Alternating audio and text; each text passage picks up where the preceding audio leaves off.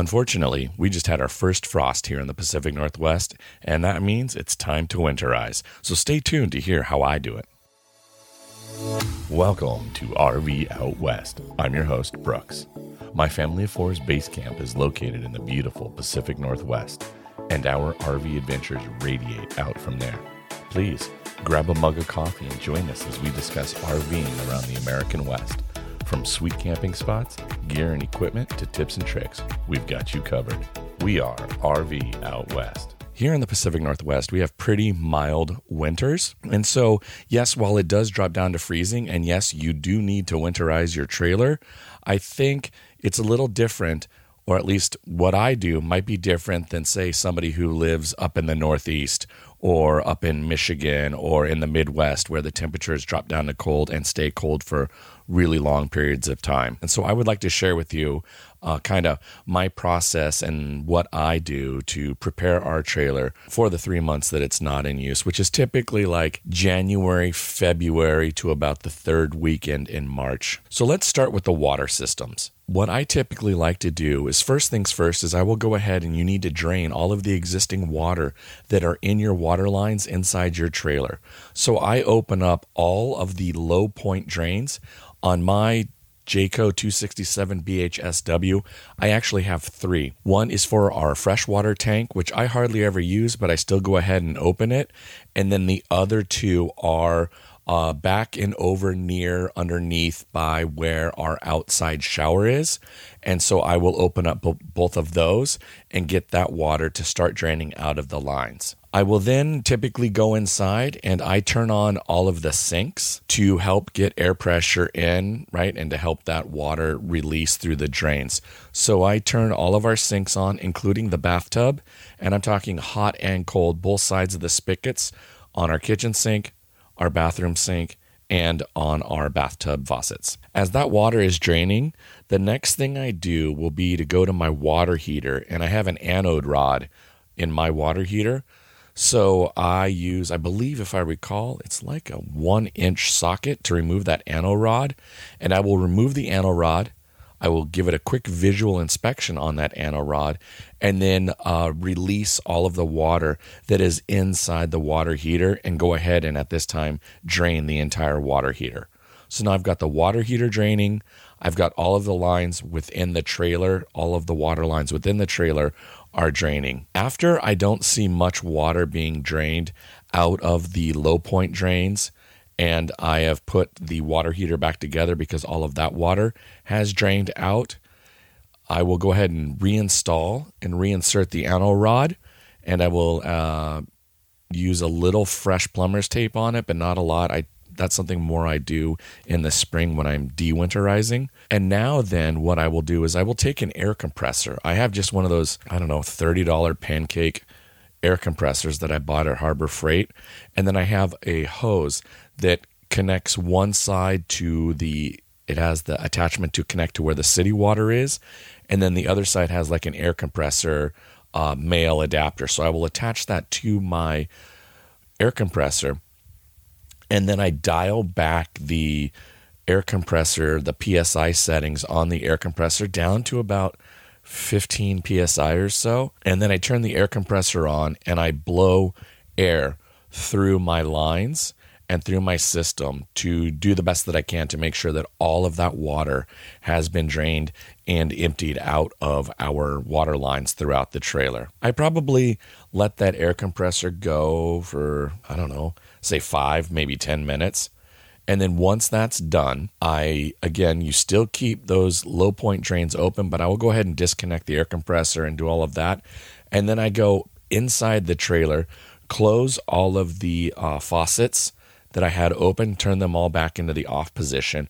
And then the pink drink, the RV antifreeze. And this is what the dealership told me at the time I bought, but that I go ahead and you pour some down the drains for like 10 to 15 seconds.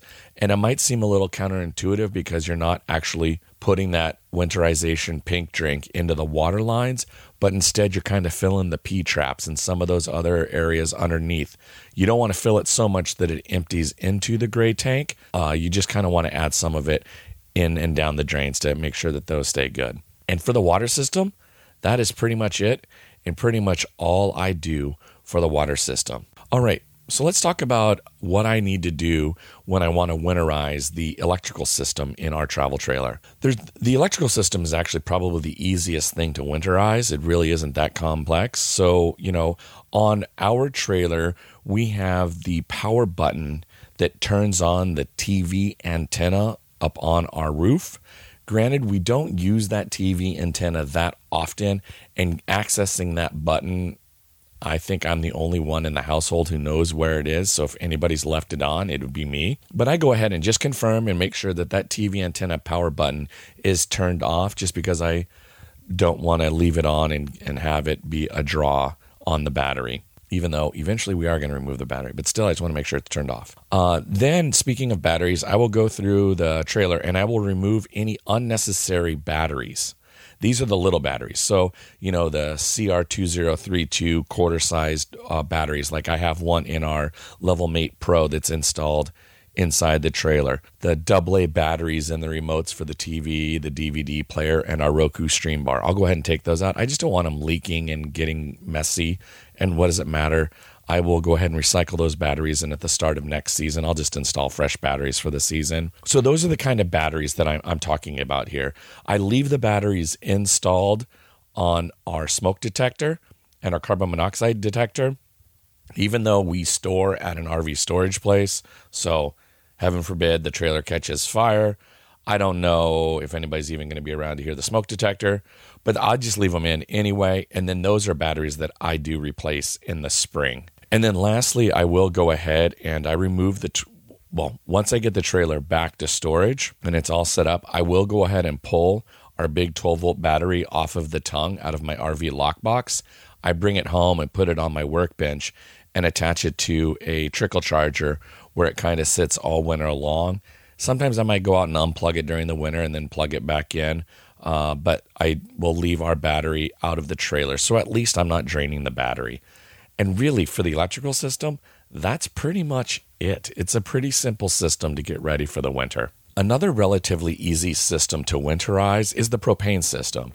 So I will, first things first, I will go ahead and bleed our propane system by unhooking both tanks up on the tongue of the trailer. I leave them, the propane tanks are still on the trailer, but I will unscrew them from the regulator that is on the trailer. And then I come inside to the trailer and I will turn our stovetop on. I won't light it, but I'll turn the stovetop on so all of that gas uh, escapes out of the lines and so I just kind of leave that open for, I don't know, 20 seconds or so. And then once that's done, I will go ahead and uh, turn off the stove top, go back out onto the uh, tongue, the front of the trailer, and reattach our propane. At which point, after I've turned the stove top off, I will go back out to the front of the trailer and on the tongue there, I will reattach the propane tanks to the regulator and confirm that the tanks are in fact in the closed position and that pretty much will take care of the propane system. All right, so when it comes to winterizing my tanks, I'm now talking about the gray water and the black water tanks. So we are typically camping the weekend, you know, when I need to winterize. So on that Sunday morning, you know, I'll wake up, I will go ahead and dump our black tank like normal process. I will empty the gray tank, normal process. And then I leave both of those tank valve gates open. And then I have in my water box where I store my hoses, I have a non potable water hose. And so I'll connect that non potable water hose up to a spigot. So then I will just connect it to my black tank flush, turn the water on, and with both gates open, I let that water run for a good two, three, four, five minutes. I just let the water run and really kind of trickle into the, t- the black tank specifically and really, really give it a good flush. And then I will go ahead and I will close the black tank gate. And then I'd still let that fresh water run for another two, three, four minutes or so, and let that water kind of fill the, you know, maybe one third of the black tank and have it rinse down the sensors. That way, if there happens to be any sort of TP or other debris that might be clogging in the sensors and giving false sensor readings. It gives a good time to have that fresh water clean those off. Quick sidebar I don't know how much you should actually really trust your uh, black tank sensors and the reading that you get inside your trailer. You know, at first I was really concerned about, oh, it's telling me it's three fourths full, but it can't be possible because we just got here. And, you know, really my advice is just learn to know your own trailer and how many days can you go before, you know, your family has filled the black tank and you know you need to dump it. Uh, and that, you know, it just takes using it and understanding it. So I don't rely on the sensors as much as I used to, but at least this kind of end of the season gives me an opportunity with winterizing my trailer to really give that black tank a really, really good flush. And so I will then go and pull open the, the black tank gate after you know fresh water's been running in it for that two, three, four minutes or so. And then you get that big whoosh of water and it really I think kind of pushes things out. And so I will do that that process. I will repeat that three, four, five times like I said, I'll really give it a good flush. So after I've done that and that water is all rushed out and drained, I will let the uh, black tank flush water run for a little bit, and then I'll go ahead and close the gate. Go another two to five minutes, let it fill up a little bit, open the gate, whoosh, the water goes out. Let the water run a little bit, close the gate, and wash, rinse, repeat. And like I said, I'll do that bit of a process every, you know, maybe three, four, five times and I feel like I get a really good uh, cleaning on my black tank. And so winterizing is a really good time, in my opinion, to give that black tank that kind of a flush. With that said, I do do this tank flush method a few times throughout the summer when I have a little extra time and it coincides with, oh, I need to dump my tanks. We're not rushing off to go somewhere. I will go ahead and, you know, crack a beer and take a moment to really uh, give those tanks a flush, even when I am on a camping trip. I probably maybe do that two times during a camping season. And so that's just a really good process I have found for making sure that the tanks are clean, empty, and especially during a winterization, it's a good time to do it. We're going to pause here and hear a word from our friends at RV Destination Magazine. RV Destinations Magazine is the premier provider of nationwide RV destination articles, sharing stories about the places you want to see for yourself. Subscribe today for digital or their new print magazine at rvdestinationmagazine.com. The interior of the trailer um, is really I mean, it's pretty straightforward. You know, it's a good time. We go ahead and pull any perishable foods that we might have kept in the pantry over the summer just to reduce attracting rodents. We have tubs, and so, you know, uh, spices that are in glass jars with lids and you know extra virgin olive oil and and things of that nature we'll go ahead and just leave in that tub but you know graham crackers for s'mores and you know if there's any bags of chips or whatever might be still in your pantry left over from the summer trips we'll, we'll go ahead and pull those perishable foods out of our pantry and we'll go ahead and take those home. Obviously, too, we strip all the beds and take all the linens home so we can wash them and get them cleaned and prepped, and then we'll store those at home for the next season. I also find that when I am doing, and then, well, let me back up. Then we will do a really good deep clean on the interior. And as we're doing a deep clean on the inside of the trailer, we will go ahead and start making an inventory list of things that we'll need for the following season. Whether that's a, let's take t- stock of how much TP do we have on board? Do we have dish soap, hand soap?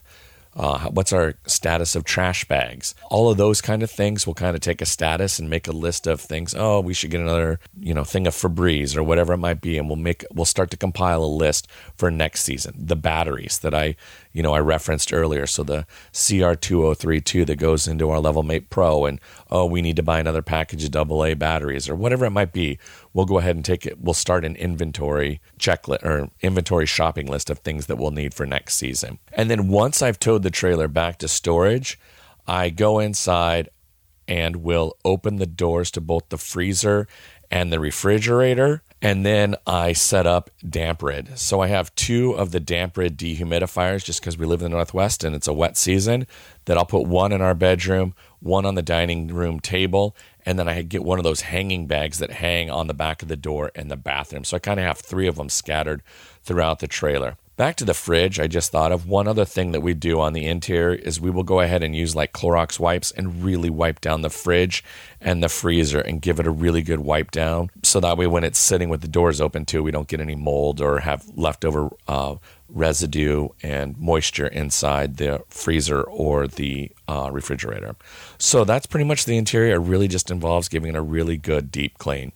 All right, the all right, the exterior of the trailer. So, the exterior of the trailer, the last little bit of what I'll do for winterizing, I don't do until I've taken the trailer and dropped it and unhooked back in our storage unit. But here I will go ahead and I will do a final torque of the lug nuts.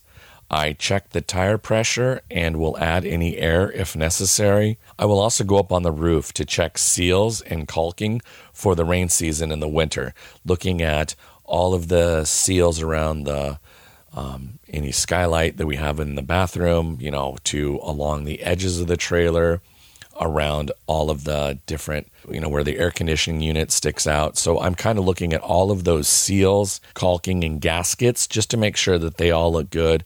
I've never really needed to add any additional caulking, but, you know, it's a good time just to give it a visual inspection and make sure everything's okay. I also will do a thorough walk around inspection. So I'll check the window seals, Again, the gaskets, caulking, and siding, just to make sure that we're not going to have any potential leaks from the heavy rains. I'll confirm that all lockers or the storage doors, the bay doors, are locked.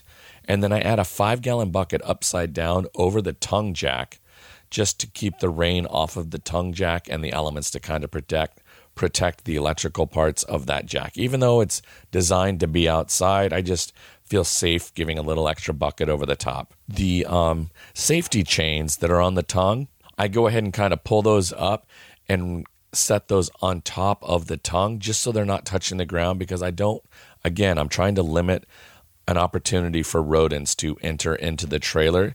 And so those chains, if they're just touching the ground, you just made yourself an easy ladder for rodents to get inside or get onto your trailer. I'm sure there are other ways for the rodents to get in. But again, I'm just trying to mitigate whatever easy little bits and pieces and processes I can do to uh, make sure that we don't have a rodent problem. So just it's a simple thing: pull those chains up and put them on top, and tuck them on top of your uh, tongue. So as I mentioned in the opening, that our trailer basically sits unused every year for about two to three months. I'm an avid snowboarder. Both of my kids are avid skiers. And so during the months of January and February, we're basically in the mountains skiing and snowboarding just about every weekend. So that's when my trailer sits.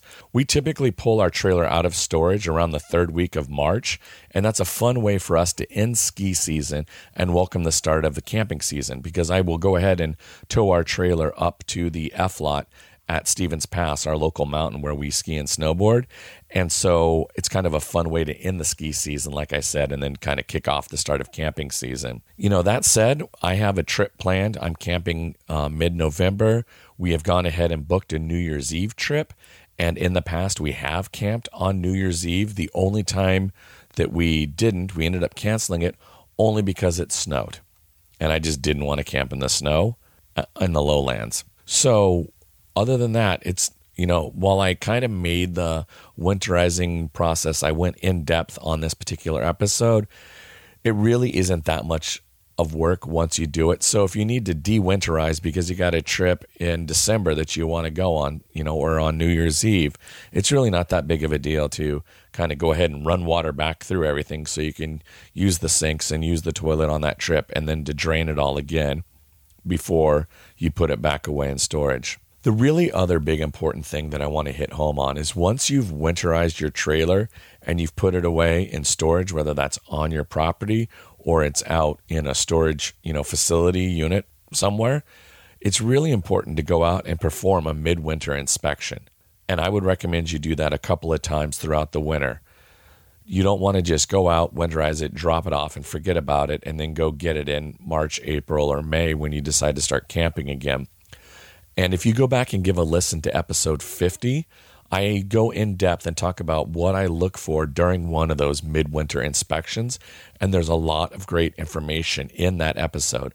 So, again, go back and check out episode 50 And I will share with you in that episode kind of what I do for a midwinter inspection. I hope this was a really great informative episode. It might be a little dry, but I feel like winterizing in the Pacific Northwest is different for those who maybe need to winterize in New England or in the Midwest because our winters are more mild. Yes, we do get down to freezing, and there are times that it does get down to freezing. So I will reiterate winterizing is something that you need to do and should do. But I think our processes here in the Pacific Northwest are, are slightly different from those who live in a much more colder climate. Thanks so much for listening, and I hope that you found uh, this kind of how to winterizing a helpful episode maybe there's some bits and pieces of things that I do that you don't do, and you're like, oh, that's a good little nugget. Maybe there's something that I don't do that you do, and you're like, Brooks, you really should do it. And if that's the case, please uh, either drop me a line at rvoutwest.com and let me know, or feel free to shoot me a DM on Instagram and reach out to me that way. I'm by no means the expert in winterizing. This is just kind of my process and things that I do. So if there's something you do differently, I would love to hear about it. And hopefully, you found some of this information helpful and able to help you uh, do a better job of winterizing your trailer. Or maybe you're new to RVing and had no idea about what to do in winterizing. Please subscribe to the show. It's free and it'll make sure that you never miss an episode.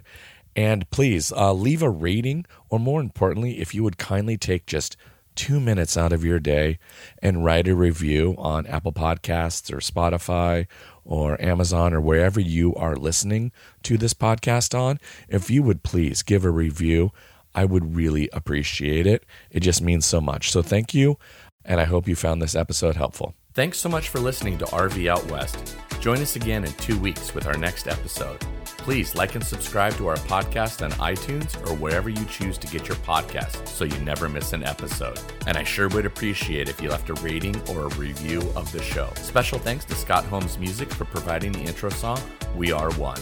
RV Out West can be found on Instagram and Facebook, where you can interact with us and follow along on our RV adventures around the Pacific Northwest. So get out there, explore, and go see what's beyond the horizon.